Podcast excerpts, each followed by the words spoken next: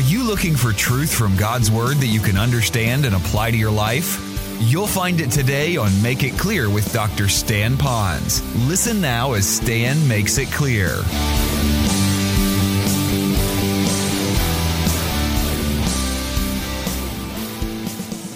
There's three real reasons, in my opinion, that are probably the greatest reasons why Abraham, excuse me, Paul, who was Jewish himself, selected Abraham as an example of the teaching of salvation by faith alone, and now in the Messiah in Jesus Christ. There are three words, you can just write them down, they're not big words. One is credibility.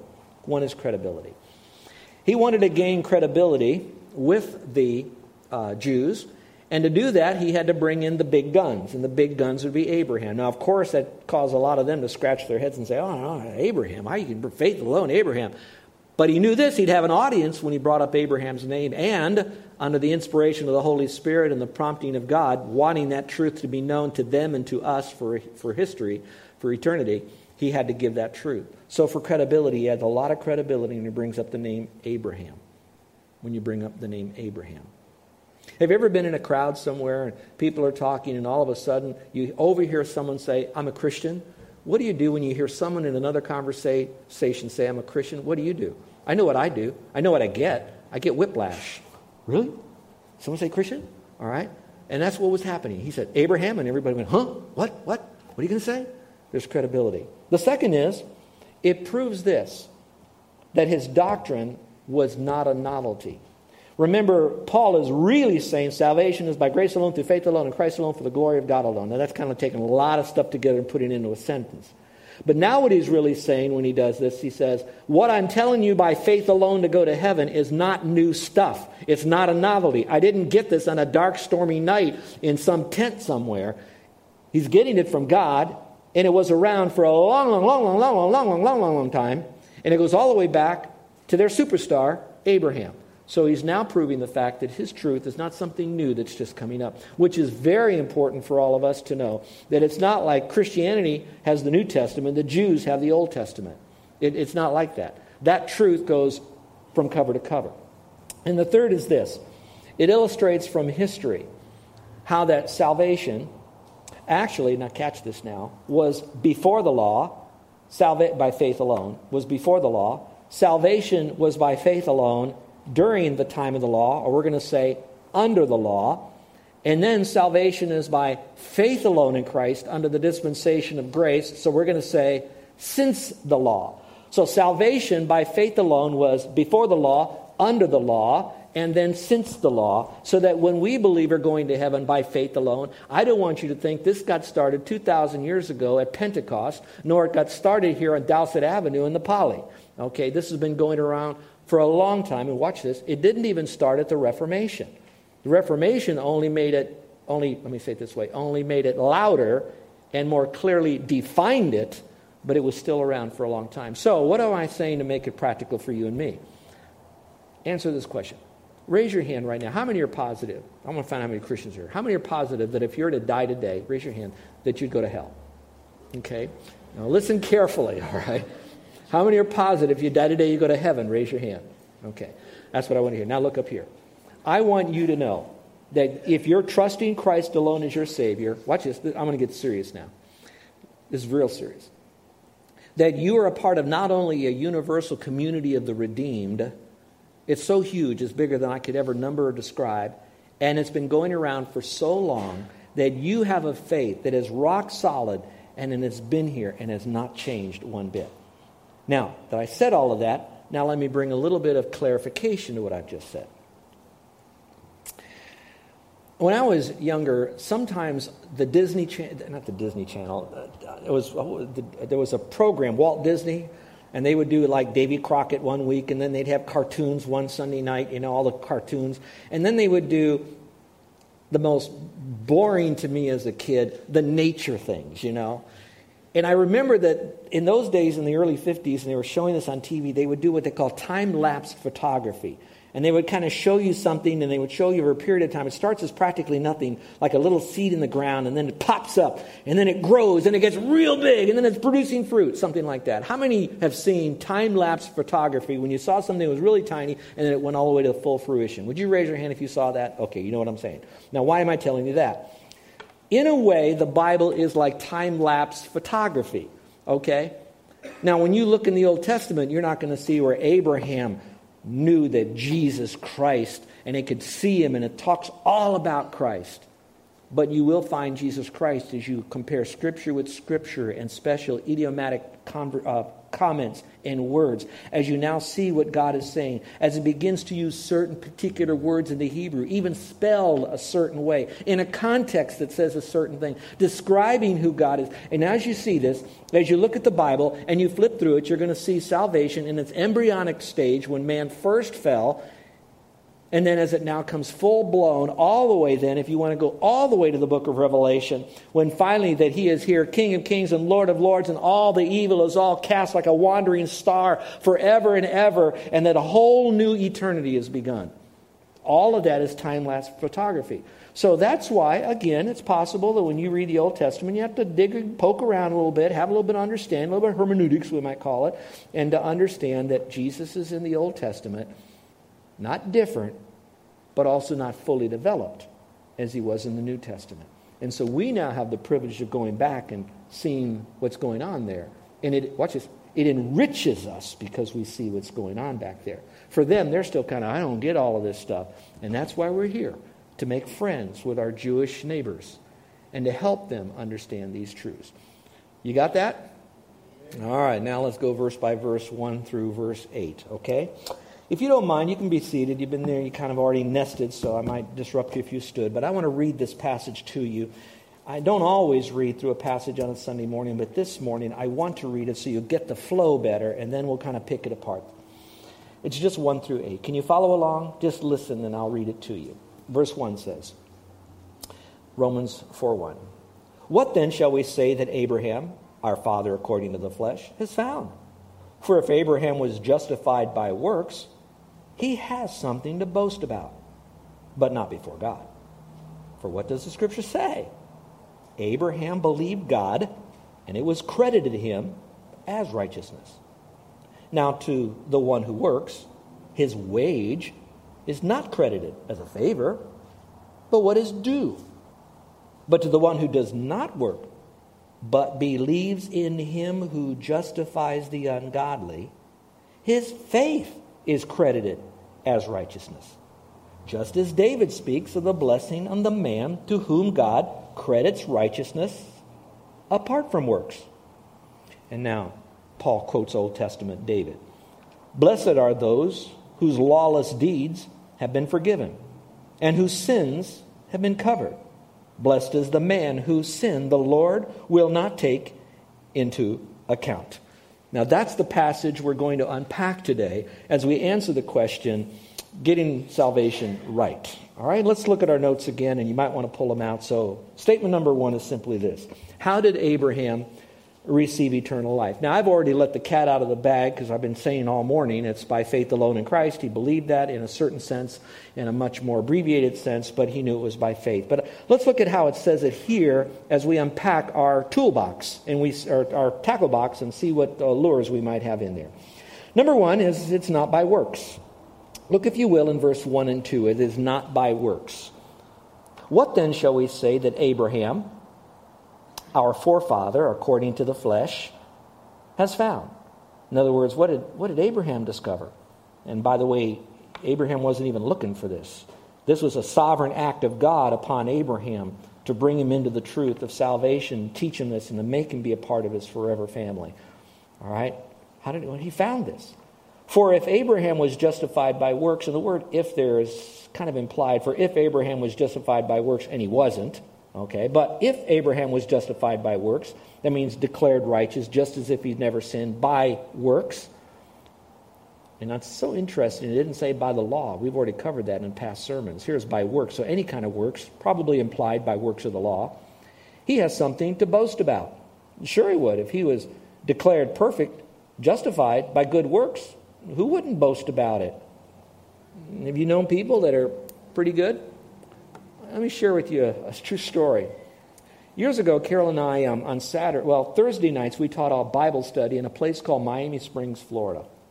Miami Springs, in the old days, provided the, the clear water to Miami. That's why it was called Miami Springs. And it was a nice bedroom community right by the airport.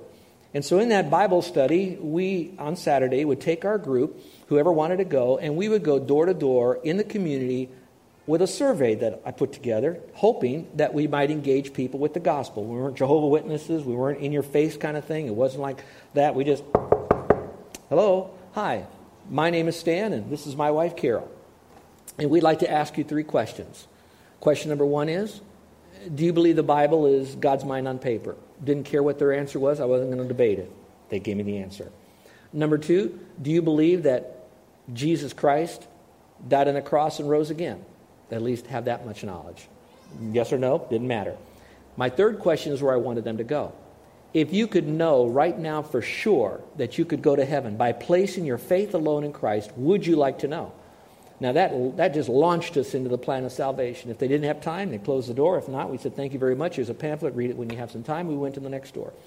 Well, you that know me know that um, this was pretty cool, but we weren't covering enough territory. So I talked Carol into going across the street, and we would parallel the street together. Okay, you know how that is? So she knocks on the door, I knock on the door. She knocks on the door, I knock on the door. This way we can cover twice the ground. Isn't that smart? So now what happens is it starts to rain. And so Carol runs to the car, but I can't get to the car fast enough. So I run into this guy's garage that had the door open. And when I got into that guy's garage, he's there working on it. Who's this guy running in here? And say, "Hey, how you doing? My name is Stan, and I got three questions." So I went through the message, those questions, and got to the end, and I said, well, "If you could know right now how to go to heaven, would you like to know?" And he very politely said, "Yes, I'd like to know." And I would begin by saying, "You know, the Bible says we've all done something wrong. You know, I'm a sinner, you're a sinner, we've all done something wrong." And he said, "No, no, not really." I said, no, no, wait, wait, wait. I, I am a sinner, and, and you're a sinner. Everybody's done something wrong. He said, no, no, no, no, no. You're a sinner. Others are sinner. But I haven't done anything wrong. If you really, I'm telling you this as, as he said, if you really want to meet a sinner, I want you to go, my neighbor, he is a creep, he is a jerk. This guy did, and he goes on and on and on about it. And so I met the first perfect person other than Jesus. No, I didn't. But what I'm trying to say, this man was locked into this. I can boast because I've done good things. And that's great. When I do share my faith and someone tells me the good things that they do, I hope you do what I do. I commend them on that. I don't put them down on that. But then I quickly move to the fact that if you're going to be good, how good do you have to be? As perfect as God. And we're not. So let's go back to the passage. So it says here, What then shall we say that Abraham, our father, according to the flesh, is found? Is he justified by works? He's something to boast about. Underline the phrase, but not before God. God doesn't look at the boasting part in this case because we're not justified by our works. There is no way we can ever get to heaven by our works. Now, I can understand this a little bit because I remember as a little boy, I got involved in Cub Scouts. And the more good you did, the more badges you would get. I remember when I was um, getting my Cub Scout, my, my, what do you call it, the, the one, yeah, I guess Cub Scout. You had to wear your badge upside down until you did a good deed. My, my family was at a swimming pool at a motel, and this lady was smoking, and she set her mat on fire. And so I ran next to her while it was flaming, right? And she's sound asleep and she's just burning this thing up. And I'm yelling, Get up, get up, get up. I woke her up. She jumped up. I threw the mat in the water and I shoved her into the water as an eight year old boy. Just boom, like this. I won my badge. Okay? Now, as I look at what I did and that great deed that I did, I'm still not good enough to go to heaven. So, Cub Scouts, Boy Scouts, all this, it's you do good deeds, you get rewarded. You get into the military, you do great stuff, you get all these medals. You do stuff in school, you get rewarded. So we have such a mentality that there, we bought into the phrase that says this there is no free what? Lunch. So you all know that, all right? You never get something for what? Nothing, all right? It never happens that way. So we have this so much inside of us, and God is trying to say there is nothing you can do to ever earn your way into heaven. You can't boast about it. It's not by good deeds. That's the point. So then the question is, is if that's the case, then what do we have to do? What did Abraham have to do? That's the second blank. But by faith. It's not by works, it's by faith.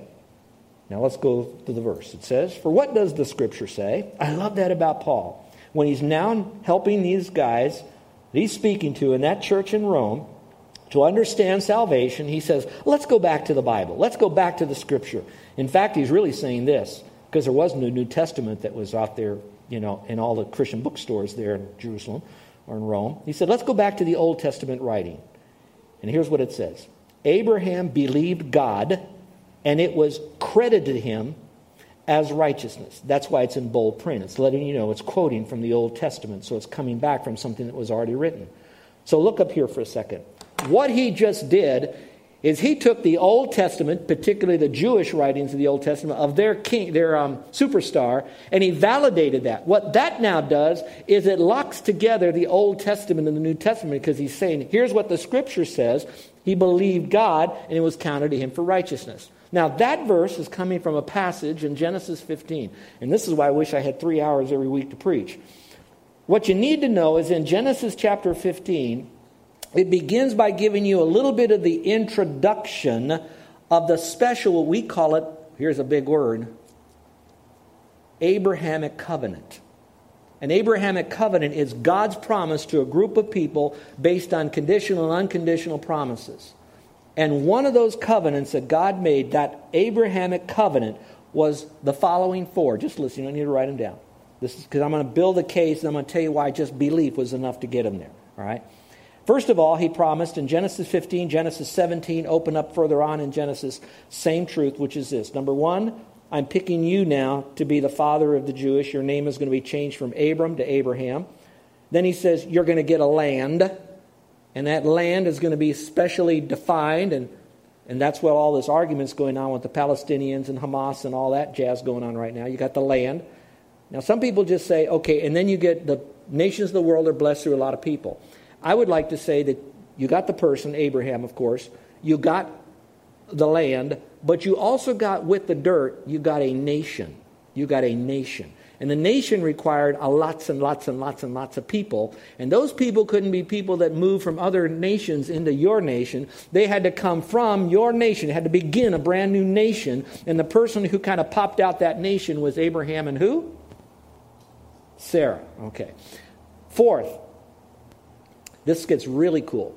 And that is now that God was going to protect, or better word would be the word preserve this nation. Now, the Jewish nation is to be preserved. Now, some of you say, well, if they're to be preserved, why were there six million Jews who died here? It didn't say that he was going to protect every single one of them, that no Jew will get a sore throat, a cold, or hit by a car, cancer, or beat up, or blown up. All it said is, I will keep this nation forever. Other nations will come and go. Just read your Old Testament, the Medes and the Persians and blah, blah, blah, blah. They're all, the Jewish nation, I don't care how many nations come against Jerusalem, they will never squish it out. Now, I will tell you that that simple little nation that he's going to preserve is also going to explode in tremendous blessings much further down in history. But for right now, he's going to do all of that. Now, why am I telling you that story? The Lord is now telling Abraham that. And what does he do? And what would you do if you heard a voice and someone said, uh, Guess what? You're the man, or you're the man or woman. And out of you, you're going to get a whole piece of dirt, and it's going to be your dirt. And out of that, there's going to be an entire nation. And in the context of Genesis, here's what he did. He said, Come here, Abraham, come on outside. It's like me telling you, let's go outside. It's nighttime. And he says, Okay, out here, look at the stars. Can you count all those stars? You can't. All those stars are going to represent part of your heritage, your nation. Watch this now. Watch this. Watch this. It's not just that they got a great nation, it's out of this nation. Watch. All the nations of the world will be blessed. This is huge, people. All the nations of the world would be blessed. Now, against this drama is Satan over here, who also works in the unseen world, but through the political action of, of humanity. He is now knowing that all these nations, all this promise, all goes to a God who's got to keep his promise. So if I can show that there really, this God is a know nothing, no um, valuable God, I'm going to now bring all the nations of the world continually against the Jews. Now I left out one part of the equation. Embedded in Abraham, embedded in the land, embedded in this nation, and embedded in the preservation of this nation happens to be here's a four letter word S E E D, seed. And that seed represents the Messiah, who is now Jesus. Now, all of this is coming down in Abraham. And again, if you heard that, now you have the choice to say, where is this coming from? There is no God. He believed God. In Genesis 15, you'll have the word Lord. It believed in the Lord. L O R D. Most of the time, if you typed it on your computer, you'd put capital L, because that's God, small o, small r, small d. That's Lord. But there it's capital L, capital O, capital R, capital D. Now, why does it do all caps? Because that was the way that the writers and translators would let you know that the name for God changed. Because there are three names for God Adonai, not adenoids, Adonai, Elohim, and what would be the third one, everyone? Jehovah. And so now it's saying he believed Jehovah. Jehovah was the Savior dynamic of God. That was parts of him or him who would activate his work of saving. Physically saving, yes. Spiritually saving, too. But the whole Saviorship, he believed. Now let's go back to the verse. Okay?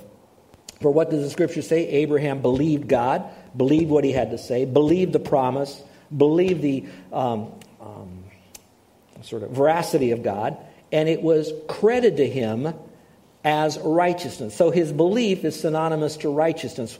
And the belief was in the right object, which was he believed not himself. He didn't believe the gods of the nations around him, didn't believe in a God he created and made himself, though he believed God, the one and true God. Now keep that in mind. Has to have the right object. He believed God, and it was credited to him for righteousness.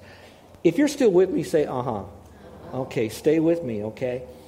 You'll see the word credited if you have a New American. I don't know what translation, maybe yours has it too. Now, when you see the word credited there, that's coming from a word that's kind of a funny word. It's logizomai. Can you say that with me? Logizomai.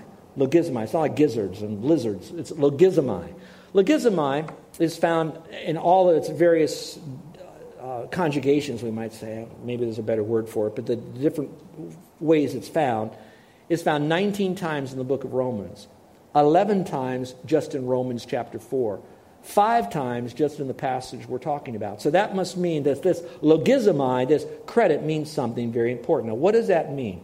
It comes from the word that means that we get today, the word logic. Now, how does that fit into the thing, logic? All right, when we say something is logical, what are we saying? It, we, we're saying if it's logical, that means it all adds what? It all adds up. It all adds up. It's logical. I figure it all out. So, what it's really saying is that something is now credited. It is now balanced in the books. It's now put to your account. All right? It's all working together and now makes sense. It's more of an accounting word than a philosophical word. It's put on your account. So let's go back to the passage. So Abraham believed God. God spoke. He believed God for what he said. And it was credited to him as righteousness. So, how did Abraham get saved? He believed in God, Jehovah God, embryonic stage, that out of him all the nations of the world would be blessed. And throughout the rest of his life, he is now seeing this thing begin to develop, and from him is going to come the Messiah in generations that will come into the, in the distant future. That's how he got saved. There's no other way. So now the question is, is what do we do to receive eternal life? That's verses 4 and 5. What do we do? Notice how he went from Abraham and now he talks about anybody. It says this Now, to the one who works, anyone, in context, it would be Jewish people because that's more of who he's speaking to, but it could be broadened to anyone who works. And it's now talking not about, uh, you know, um, working in the field or, or, or herding sheep or something like that. It's the concept is doing religious or some form of work, thinking that they will become righteous and please an angry God, kind of a thing. Now, to the one who works, his wage is not credited as a favor, but what is due. So here's our point salvation, if salvation is by works, then heaven is a reward and not a gift. Not a gift. All right? We have a couple of, or more than a couple, few employees here at International. Some, one is, well, two are full time. Pastor Dennis and I are full time. We have uh, couple, two or three that are part time, three that are part time. Now, I know that uh, they took this job, they need the money, they're doing what they need to do. But when they work, I am obligated to pay them. We set up the agreement. This is what you do. When you do it, this is how much you get paid. You do it well, you do it right, you do it in a timely manner, you will get paid. So, in other words, their works I give them something in return as an obligation, as what is due to them. Now, watch this. Salvation is not given to me because God is obligated to give it to me because I'm doing any amount of good works. You're listening to Make It Clear with the teaching of Dr. Stan Ponz, founder of Make It Clear Ministries. Make It Clear is dedicated to taking the Word of God with clarity into every person's world. It is the support of listeners like you who make the ministry of Make It Clear possible. You can provide your tax deductible gift to Make It Clear online by going to makeitclear.org, or you can mail your gift to Make It Clear, P.O. Box 607901, Orlando, Florida 32860. Thank you for helping us make it clear. If you would like to have Dr. Ponz speak at your church or event, please send us an email at tellmemore at makeitclear.org. Thank you, and remember to make it clear.